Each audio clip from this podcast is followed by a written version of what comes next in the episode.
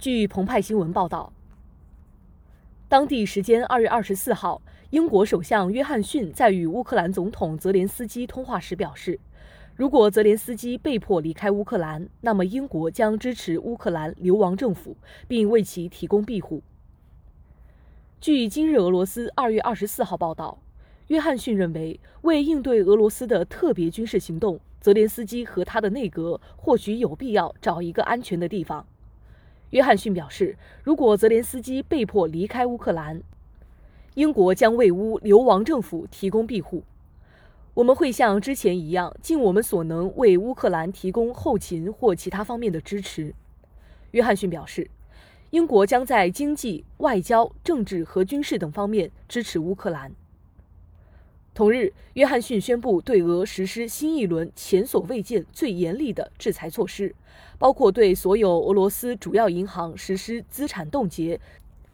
今年3月1号将出台立法，禁止所有俄罗斯公司在英国市场融资，对包括俄罗斯最大的国防公司俄罗斯国家技术集团在内的个人、实体及其子公司实施制裁。总部设在俄罗斯莫斯科的俄罗斯航空将被禁止进入英国等。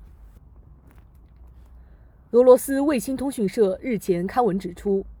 英国外交大臣特拉斯发表声明称，如果不摧毁俄罗斯的经济，乌克兰的主权和领土完整没有得到恢复，我们不会安心。特拉斯声称，这些制裁对俄罗斯富豪精英和总统普京等人将产生立竿见影的后果。此前，约翰逊宣布对俄罗斯实施新一轮的经济制裁，制裁对象包括5家俄罗斯银行和3名富豪。英国政府当时表示，这些个人或实体的资产已被冻结。2月23号，俄罗斯驻英国大使馆对此发表声明，指责英方所谓的制裁是非法的。英媒的报道不仅歇斯底里，还把俄方刻画成一个咄咄逼人的形象。日前，普京宣布承认乌东部的顿涅茨克人民共和国和卢甘斯克人民共和国，并签署了关于批准俄罗斯与这2个共和国的友好合作互助条约。随后，两地领导人分别致信普京，请求俄方为其提供军事援助。